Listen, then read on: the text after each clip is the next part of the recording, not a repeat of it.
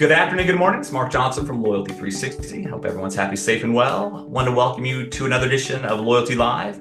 In this series, we have the privilege of speaking with the leading agencies, technology partners, and consultants in customer channel and brand loyalty about the technology trends and best practices that impact the brand's ability to drive uh, unique experiences, enhance engagement, but most importantly, impact customer loyalty. Uh, today's focus is going to be on the trends that will likely shape the customer loyalty industry in 2024 and beyond. We have the pleasure of speaking with Laura Miller. She's the Senior Vice President of Strategic Services, and Martha Cohen, who's the Vice President of Client Services at Kobie Marketing, about the challenges and opportunities in the year ahead. Uh, welcome, Laura and Martha. Thank you for joining. Thank you for having us. Absolutely. Uh, first off, we'd like to start these on a more personal level. So it would be great to know a little bit uh, more about yourself, uh, your current role at Kobie, and, and, and your background. And, and we start with Martha. Awesome. Well, thanks so much, Mark. We're really excited to be here. Like you said, I'm Vice President of Client Services at Kobie. Um, and specifically, I oversee our travel and hospitality portfolio. Been with Kobie for coming up on four years. And prior to Loyalty, I've spent time all over the marketing landscape from brand marketing to digital, social media, et cetera. Okay. Uh, and uh, Laura. Hi. Um, so I am new to Kobie. I've been here for just a couple of months and I am over our strategic services group and really just working with our clients around our technology to offer if it's consulting or strategic solutions to really round that out holistically um, and really drive to those like client focused results that I know that everybody's looking to do. Okay. Uh, for those who may not be familiar, uh, can you give us a brief overview of Kobie, uh, kind of what you guys do, how you do it, the, the, the brands that you work with? Yes. So um, at Kobie, our company mission is growing enterprise value through loyalty. So, you know, we do a lot from a programmatic loyalty perspective, but we also believe in the power of loyalty data um, and the traction it creates to influence things on a larger brand loyalty scale. Uh, so we have end-to-end loyalty solutions across services, like Laura talked about in her her area, as well as technology and other products. Um, we have been in the business for over 30 years. Uh, we are privately held and debt free and profitable. Um, those are things we like to call out because they focus on our ability to make agile decisions in the marketplace for our consumers and not be beholden to boards and what have you. And we have a continued investment in the innovation that our clients are looking to see. Um, we serve a number of different verticals. Uh, I particularly serve travel and hospitality, but we also have clients across FI, uh, subscriptions, retail, uh, and so on. Okay. There's a great deal of focus uh, right now on measuring the efficacy of customer loyalty programs. Uh, the CFO is uh, more involved than ever before, making sure that uh, there's you know good attribution, there's good uh, return on investment.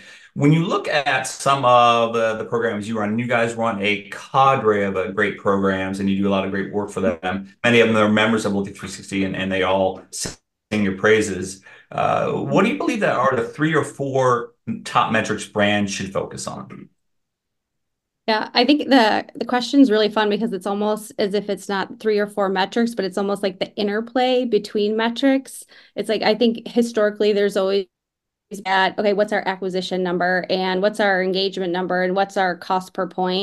And now we're seeing a little bit more of like how those connect together to measure like the overall customer experience. So if it's getting more into NPS or CSAT or even just like um, some of the emotion around the connectivity if it comes from social or sentiment or even surveys. Like how are we looking at that? So we always look at like we always say like we have our triple play data with emotional behavioral and transactional. It's really the interplay between it which i think we're getting more and more questions on and even elevating the conversation a little bit of how's our loyalty members compared to non-members if it's how they're using an app or how they're just engaging in the brand on social. It's those comparisons that I think is getting it's elevating the conversation um, across the C-suite and looking at it a little bit differently than just like the silo of a of a loyalty program. Okay. When you look at some of the metrics that your clients are asking for you, uh, new technology out there, uh, new uh, reward opportunities, are they, are they asking for different types of metrics that they should be focusing on now that may have not been the same in earlier in 23 or even a year so back? Yeah, I think there's a few. I don't know if it's the different types, but it's how they evolve over time and making sure you really understand the reasons why they're evolving over time, I think is what's really important instead of just a point in time. So it's before it's like you have your dashboard and it's great. It's showing you what that metric is that month, if it's like cost per point, which obviously is so important to everybody will be important because that's how you're driving your financials. But how that's looking over time and how you're evolving it based on your strategy of your program. So if it you do have a strong acquisition push for a period of time and i've seen this before where people are like we're just about getting a big number of members. And sometimes they do things that are good and bad. Um, and we all we and we've all seen that. But then that plays out over time in terms of maybe you've put a lot of liability on your books that it's not going to come off because people aren't engaging in your program so then what's your engagement strategies for that population of people to do it so again it's again that like it's the metrics across the journey and not just single points in times. I think that's where clients are pushing us more and more. And I think that's great to have like the tools and the reporting and the dashboards to show that. But also there's like the person that can look at it and tell you like, hey, you did this and it's causing another problem maybe down the line or another opportunity down the line of something that you can do differently. Okay. Uh, this year, uh, we've heard a lot, uh, a good deal, should I say, uh, regarding uh, AI, generative AI. It's a discussion uh, that we have in kind of the, the monthly meetings or weekly meetings we have with brands. So this emerging technology mm-hmm. is very interesting, but brands aren't really leveraging it right now mm-hmm. as much as they probably would like to. You what opportunities do you see for AI and the benefits for brands on their customer loyalty strategies? Mm-hmm.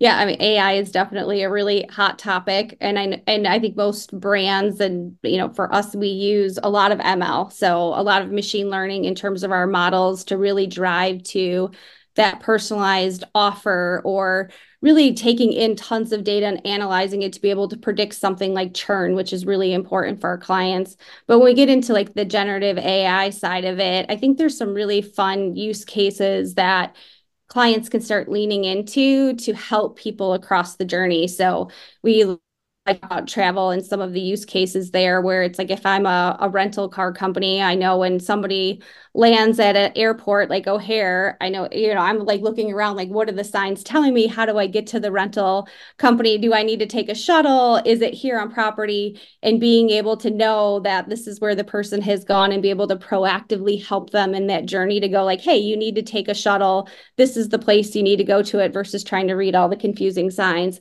I think that that's a great use of like almost like a chat bot that's on steroids. So we think of like Chat GPT that we probably all use sometimes for fun and sometimes for work um, to see what it does. But it's like you're asking the questions and it you answers really quickly. I think there's a lot of use cases in that. Again, um, even for flying, you know, you think about some of the when you get off the plane, there's different things that people want to do. Usually it's like, where's the nearest bathroom?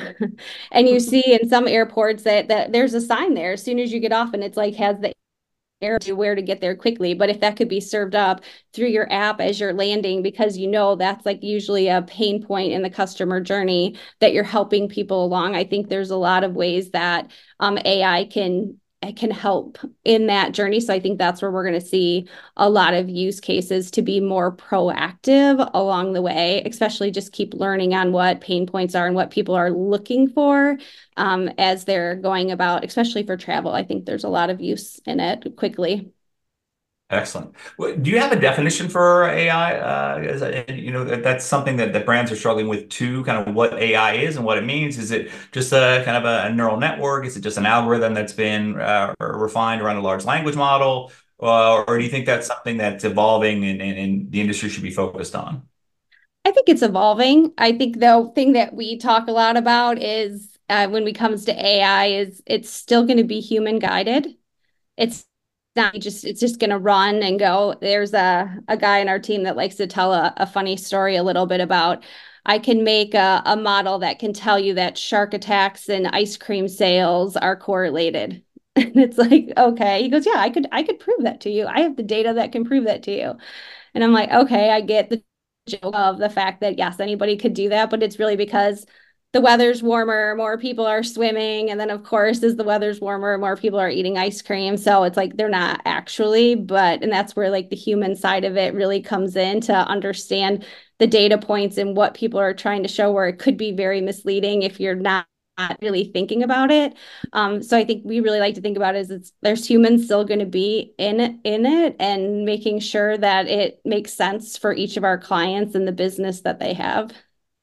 Interesting. Well, yeah, kind of function you taught that correlation. Uh, I was watching Freakonomics, uh, the movie. I bought it over the weekend. I've read the book a number of times, listened a number of times. But there is uh, in the book they talk about uh, when polio was uh, running rampant in the, in the 40s and the 30s, right?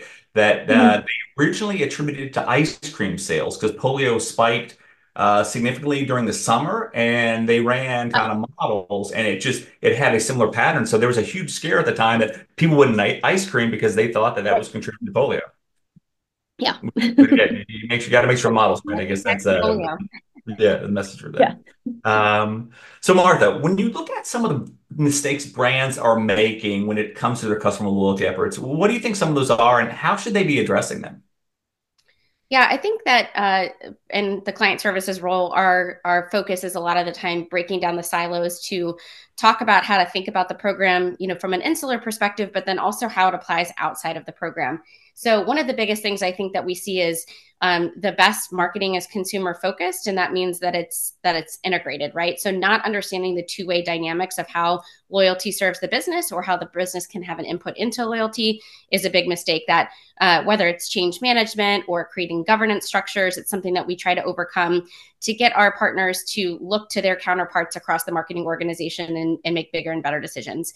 Um, I think another thing that kind of goes hand in hand with that um, is thinking that you can work within that bubble alone to overcome some parts of the business that um, you know you can't just overcome with loyalty. So if there's a bad product design or a bad experience in a store, for example, no amount of great loyalty construct is going to overcome that.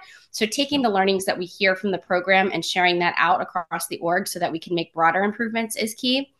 Uh, and then finally, I think that it uh, goes back to simplification, right? So the more that we know more about customers and the differences in what they want, um, we have this desire to make our programs more complicated. But it comes back to being simple and making sure mm-hmm. that we leverage the technology to create the simplicity, right? So if I'm serving something to you, Mark or Laura, I might have the same bag of tricks, but I serve it up really differently and I let the technology power that so that our customers get what they want out of the program. Okay. Uh, Martha, one of the things that we're seeing is that the interest in rewards is changing. Uh, there's a movement, as you know, towards more personalized rewards, whether it's content or offers or incentives. Uh, brands are also looking at special experiences, surprise and delight, so not just freebies and discounts and things based on kind of frequency. What do you see from your clients, and what are, you know, their customers, their members asking of you and of the program when it comes to personalized rewards? Yeah, I think this this landscape has been changing for quite some time, and whether we're looking at all of the portfolios that Kobie serves or more specifically travel and hospitality, COVID was such a huge disruptor. So, as I think about travel in particular, um, the who and the why of who is traveling has changed significantly. We have a lot of younger travelers, and you know, correlation. We've got two things here that have gone hand in hand. We've got a lot of younger people coming into programs, um, and we have people who care less about um, cashback. Cashback has kind of been the bane of existence for a lot of programs for a lot of time. It's it's expensive it's transactional. Um, so we're seeing people who want those experiences and they want them tailored to them. Um, so we're doing a lot to build in optionality within our programs so that we allow our customers to define what matters most to them. Um, it's important that we take the data that they give us so that you know they're not self-serving across a, a wide variety of options that they can't really navigate and serving them up to them in a meaningful way um, and then a bigger part of that is from the experiential component.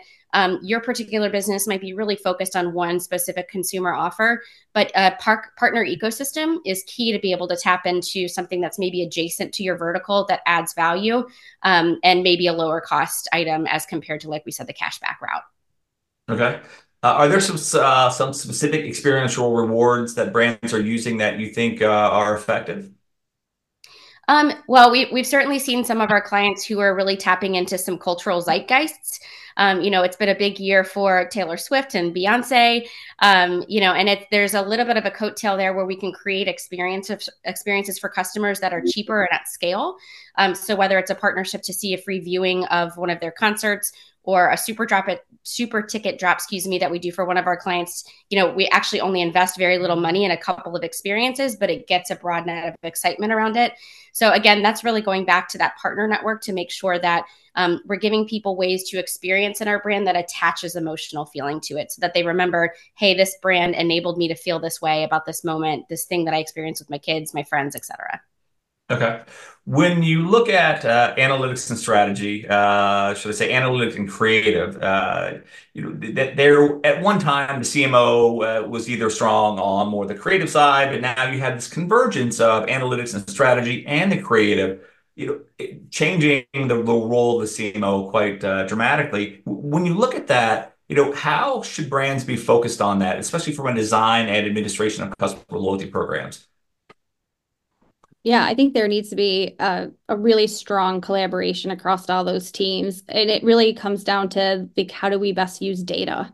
So, I mean, data should be like informing marketing in terms of truly understanding who the customer base they have are, but also like understanding who they, what they're looking for in that ideal customer. So it comes down to that data and then collaborating across those teams to, a lot of it is getting to like really knowing what your KPIs are and goals. And I think if you get those groups to do it together, there's really good alignment. And for us, it makes makes our job even easier when we have that alignment across the C-suite to say, like marketing is in alignment with the CFO, that's in alignment with um, even the CEO and the technology teams to enable that.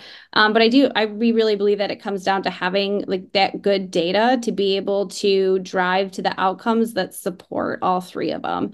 And a big piece of that for us is like really looking at like learning agendas and coming up with good test and learn plans that can drive that. So it doesn't have to be these wholesale big changes that we can look at different elements of a program and test it and see how it's changing. So if it's adding in new redemption options or a different way to earn or to some of the examples that talked about with experiential, seeing how the customer base reacts to that and evolving it over time, um, that supports the business case across the entire C suite. And I, I, think Laura, just to build on that for you, Mark, I think mm-hmm. one thing that's that's really interesting. Laura and I have both worked with creatives for a very long time, mm-hmm. um, and there's this there's this tension, right, where if you're thinking more from a mass media perspective, you're trying to get your message down to the lowest common denominator. And as we started to collect more and more data, it made things more complicated. Of we still have these large channels that we're pumping information out, and now we have so much data. How do we decipher which is the most important? So we keep going back to the technology the technology and the data is actually what is setting creative free right now because we have the ability to make creative so meaningful because we know who we're sending it to. We know the context of how they're receiving that creative. We know the outcome that they're trying to achieve and the business objective. Um, so we've seen a really interesting shift in our creatives around that excitement with data. Mm-hmm. That's really cool. So you talk about that, uh, looking at data. That, you know, obviously, there's some pretty essential uh, roles that data have in marketing with personalization, from a content and reward offer perspective. But brands are somewhat challenged with regard to how much data they should be used, right? Because mm-hmm. uh, there's a cohort of, of agencies, not Kobie, of course, but they come in and they want everyone to boil the ocean, right? You need 100 different data points. You need 40 years of data, uh, you know, to, to make sure the models are fine, right? Because then it makes it very difficult to measure and if you can't measure it, you can't management and, and uh, manage it. And then you have millions of dollars, tens of millions of dollars in the programs that aren't working, right? And that causes kind of what we're seeing right now where programs aren't performing at an optimal level. So when you look at that, it, it, how should brand manage uh, kind of the, the, amount of data they need to, to start gaining some, you know, e- efficacy in the programs? I, I think Laura, I'll let I'll start and let you build. Um, I, I think that the idea is that um, we want to prioritize the data points that we're asking for. So all data points aren't created equal. They're not going to get us the information that we can use to your point, Mark, or action on, given you know what our marketing efforts are. Um, so we want to make sure we're crystal clear on that.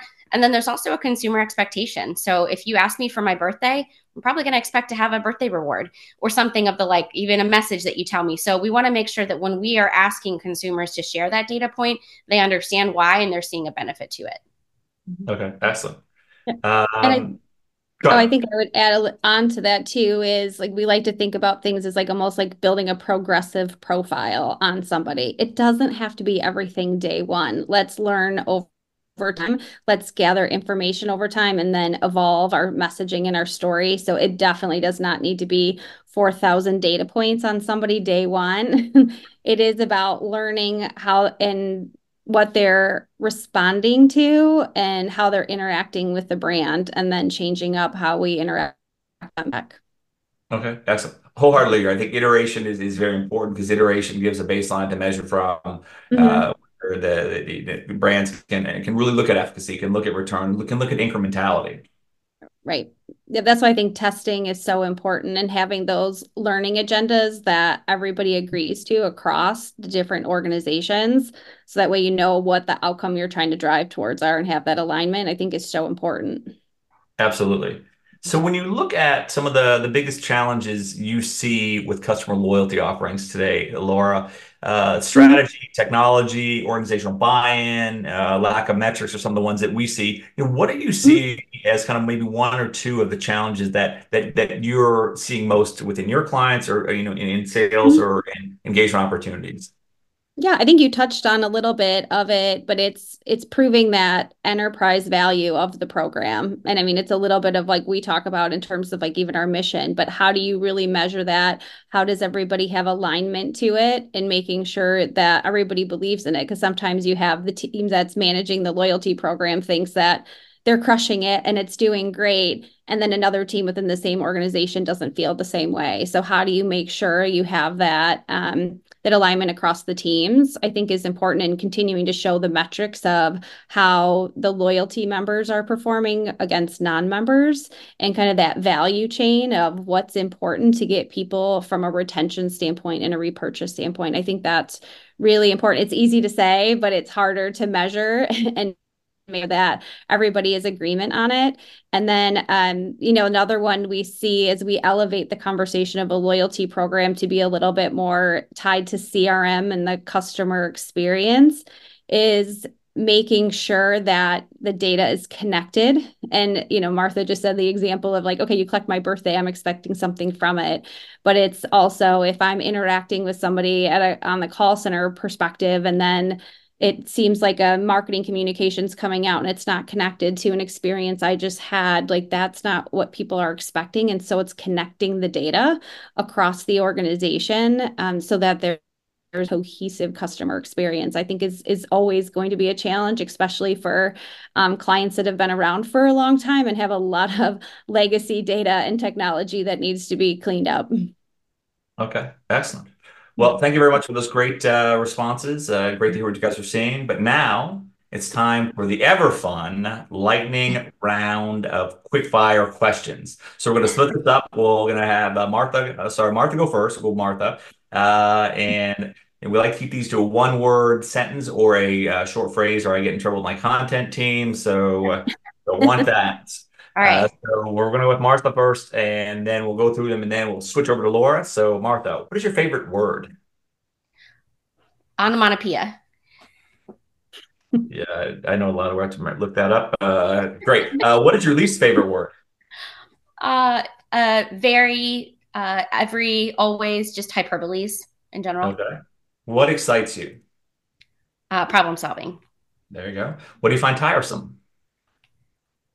Uh, swirl. Uh, what what brand does customer loyalty well?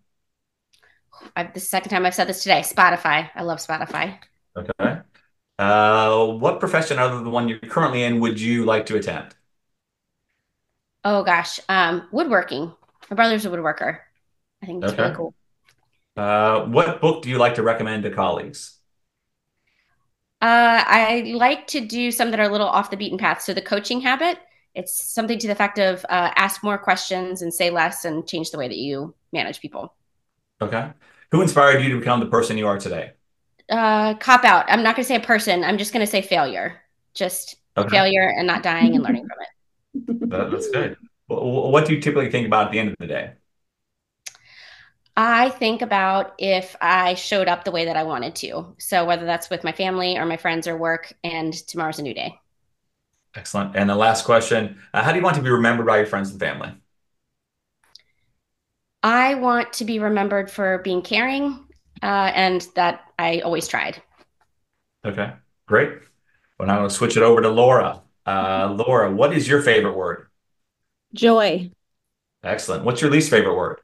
Fine. I hate that from the kids in my life, and they tell me they're fine. I'm like, what does that even mean? Is that good or bad? No. I always ask for clarity on that word as well. I'm like, what does that mean? Uh, uh, what excites you? Collaboration. Okay. What do you find tiresome? back to back meetings all day, especially when they're 30 minute meetings all day. Just exhausting. Oh, exhausting. Uh, what what brand does loyalty well? Um, am I allowed to say minions because of your backdrop? No. yeah, minions are good. That's, that's perfect. Uh, what uh, what profession other than the one uh, you're currently in would you like to attempt? Oh, I want to be a professional surfer, hands down. Ooh. Okay. What yep. what uh, have you surfed before? Yeah, yeah, and I surf in Michigan, so there's even that fun to it. Am I good at surfing? No, but I would really like to be a professional surfer. Okay. Uh, uh, what book do you like to recommend to colleagues? Um, Atomic Habits. I just recently read that and I thought it was really good. That's a good book. Mm-hmm. Uh, Adam Grant, right?